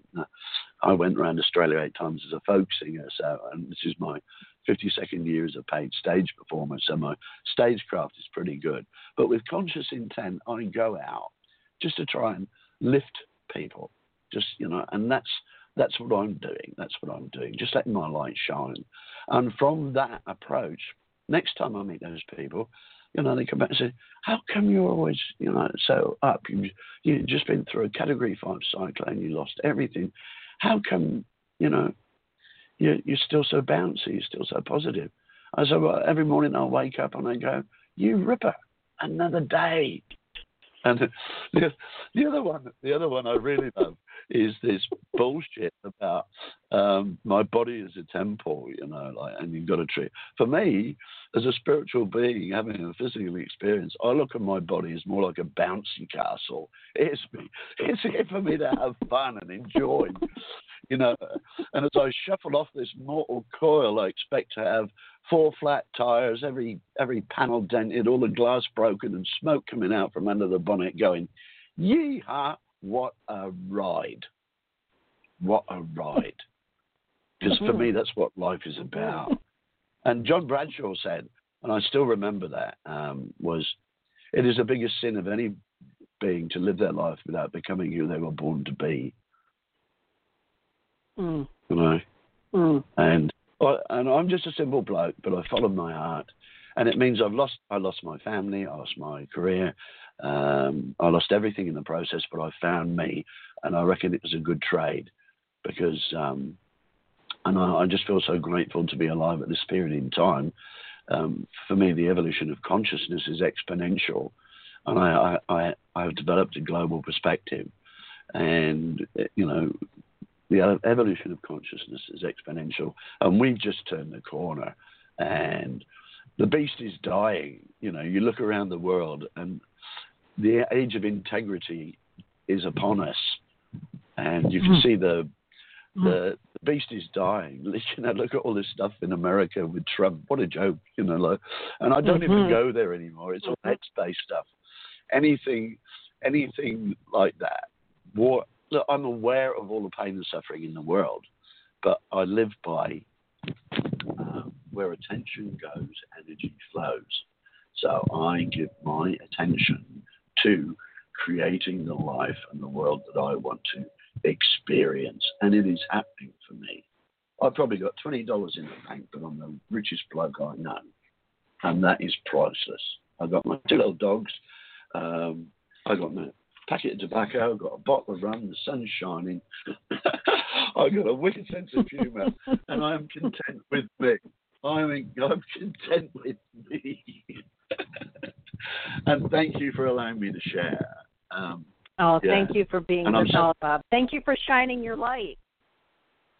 well, it's, there are no coincidences, are there, Denise? You know, everything No, there aren't. the flow. You need to look me up on Facebook, please. Friend me on Facebook. I put my last name in the chat room. Please. But you know, my name is Eden, E D E N. Okay. Yeah, Thank you, Bob. yeah. Hang on. My Facebook is Barnaby Eden. I use my dog's Facebook page, which always gets a giggle. Thank you, Bob. Well, Have a beautiful day There- there in the down under. Yeah, there are so many people out there that take themselves so seriously, but you know, I learned this from dolphins. They spend their life giggling, so that's I'm just yeah, learning from nature. So thanks, Denise. I'm I'm going to bow out and keep on listening and have a cup of coffee and a cigarette and play with the dogs. So thank you very much. Thank you, Bob. Thank you, Bob.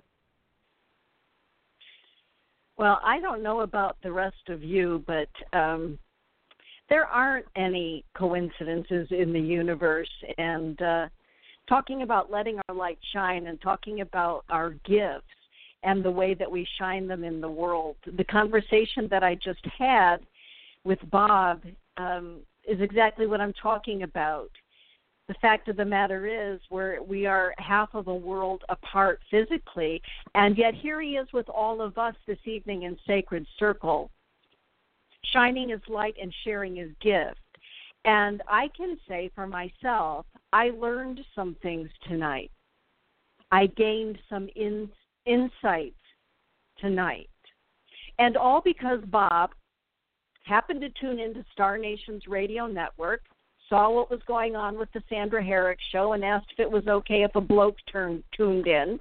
And of course, we wanted him in the chat room because all are welcome. And lo and behold, just because of the beautiful fact that he's shining his light, we had a conversation tonight about how important it is to shine your light, whatever your light is that it's supposed to radiate when it awakens because it does tell us I'm about to awaken and sometimes the awakening is a gentle process. For most of us the awakening is not a gentle process. It's an initiation that we go through, right? Those marvelous walks through the fire in the dark night so that we can find the light and then shine it. This is a perfect and beautiful way of showing the impact that each and every one of us has upon one another when we share our story, when we share our gifts, when we share the gifts that we've discovered along the way. How many people can say that they have survived a cyclone, lost everything that they owned, the physical, tangible, material things?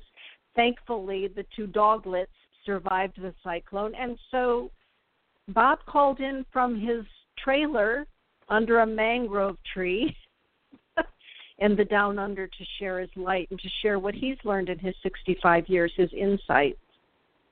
When people say to me, Denise, why is it that you love, why is it that you love listening to people's stories? I can sit in all day long and listen to people's stories. It's because I learn from other people's stories. There are gifts in the stories. There's a gift in your story. There's a gift in being who you are and expressing the gifts that were given to you, the medicines that you were given, or I should say, the medicines that you've always had, but that you chose to express on the earth at this time in this particular incarnation whether it is the gift of knowledge, the gift of wisdom, the gift of love, the gift of a warm heart, the gift of clairvoyance, right? The gift of speaking in tongues, the gift of being a story keeper, a storyteller, the gift of being a really good human being, the gift of being a parent, the gift of being a good relative. There are so many gifts that we've been given and so often we cherish the gifts that we see in others and we neglect or we negate our own. We negate our own. Whatever your gift happens to be, it's typically where we find our passion. It's where we find our passion, where our mind turns. And, you know, there is this thing about sharing our gifts and our talents sharing our gifts and our talents, it can change over time, right? I was a really good softball player. I was a really good field hockey player in high school, junior high. Right now, I probably wouldn't be so good out on the, you know, the field hockey arena, right? I can still toss a softball, but my gifts have grown as I've grown. I pray that they continue to grow and morph and change and develop and become. It's always when we start with that first little seed, that first little inkling. And I really do believe that one of the greatest gifts that we can share with one another is to help fire up another person, to light them up. People will say, Oh, you pushed me right out of my comfort zone. You pushed me right out of that box I was in. And I was pretty cozy in that box. Well, I think one of the gifts that I have is seeing when somebody is beginning to awaken and to say, you know, to the best of my ability, let me help you awaken or let me help nourish, allow me to nourish your awakening we can each do that. And you know what? It doesn't take anything away from any one of us to say, well, that's an amazing gift and a talent that you have. That's quite a story that you have. That needs to be shared. That needs to be shared because in the sharing of your story and your experiences, and not all the pretty experiences, typically when we go to Facebook, all we see is the good stuff with people, right?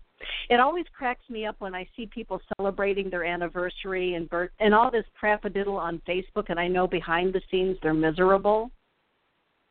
But on Facebook they put, "Oh, I've been happily married for a hundred years. This is the love of my life, and I know damn well what it's really like in their house." And I think, well, you know, that's a mask that they're not ready yet to give up. We all do that, right?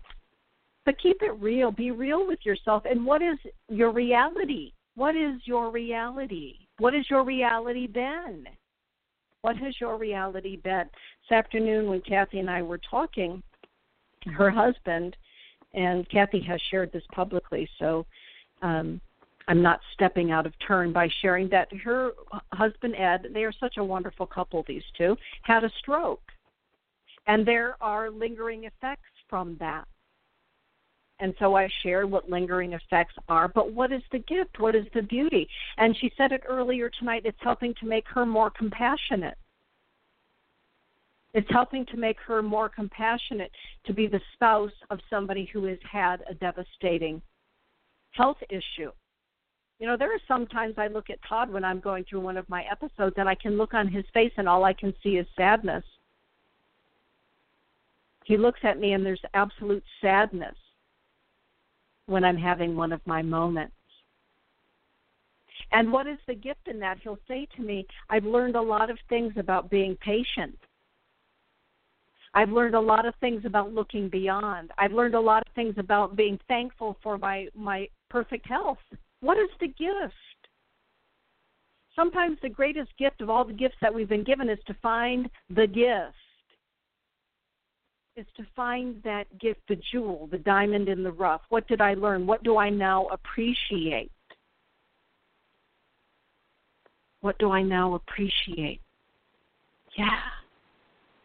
Bob is saying there is great strength in being vulnerable. It just takes courage. Yes, being vulnerable is not something that's easy for everyone. For me, as a quadruple Scorpio, being vulnerable, not so much. right?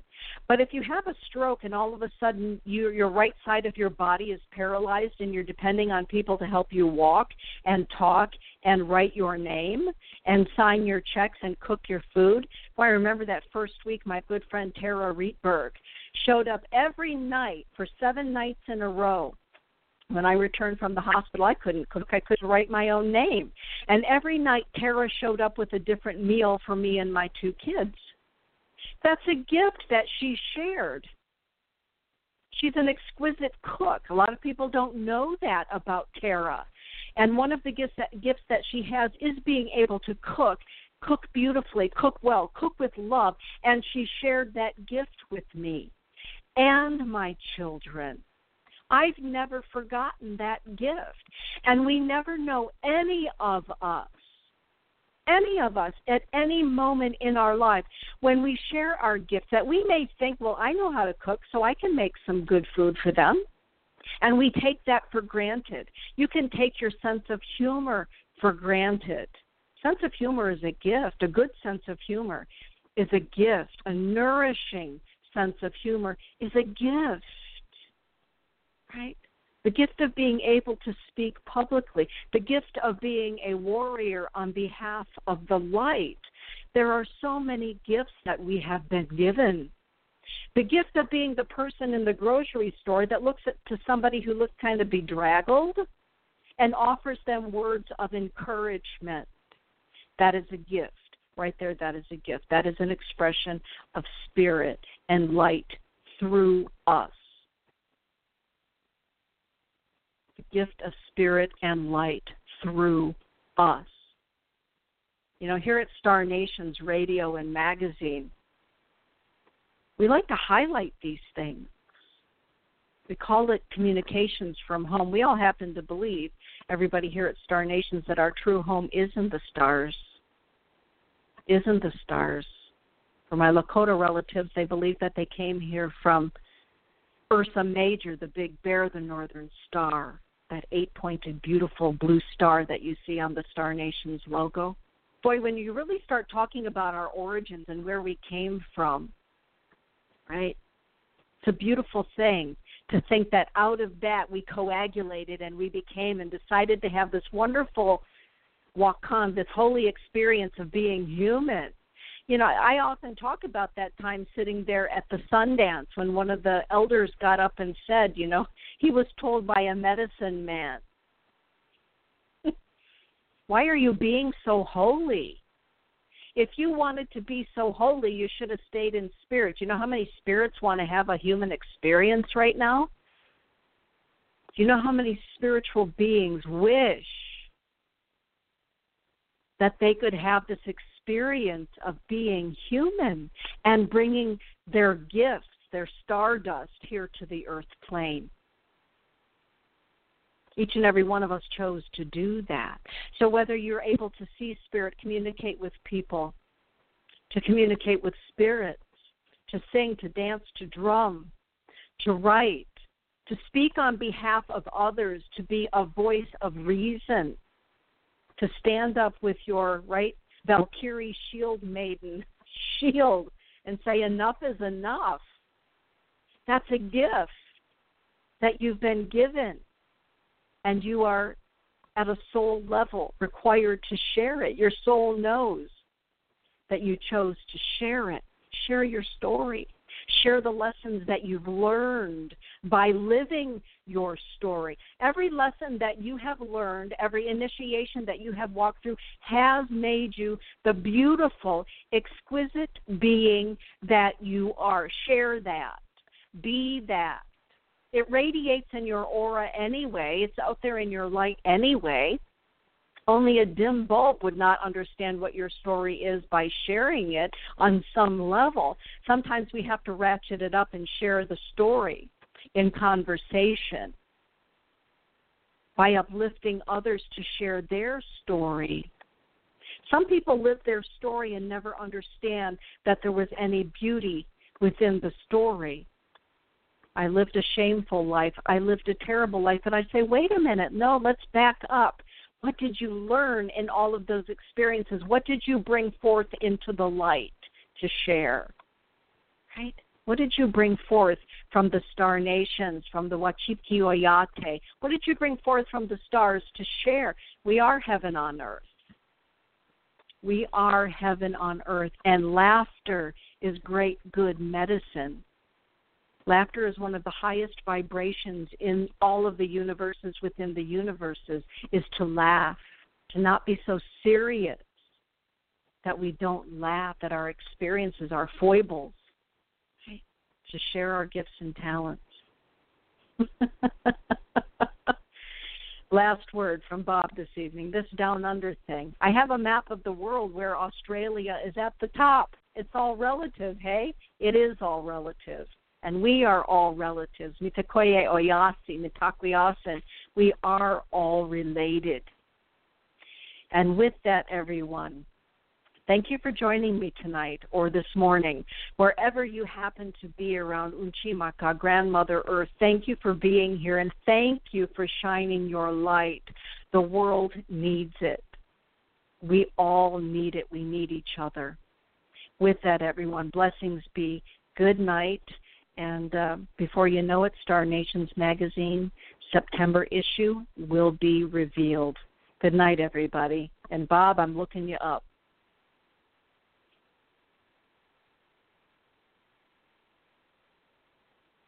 Good night, everyone.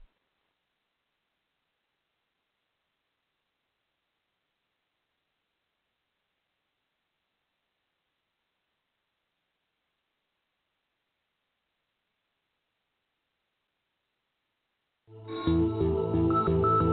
hope you enjoyed this edition of Balancing Heaven and Earth radio show with Denise Iwaniw.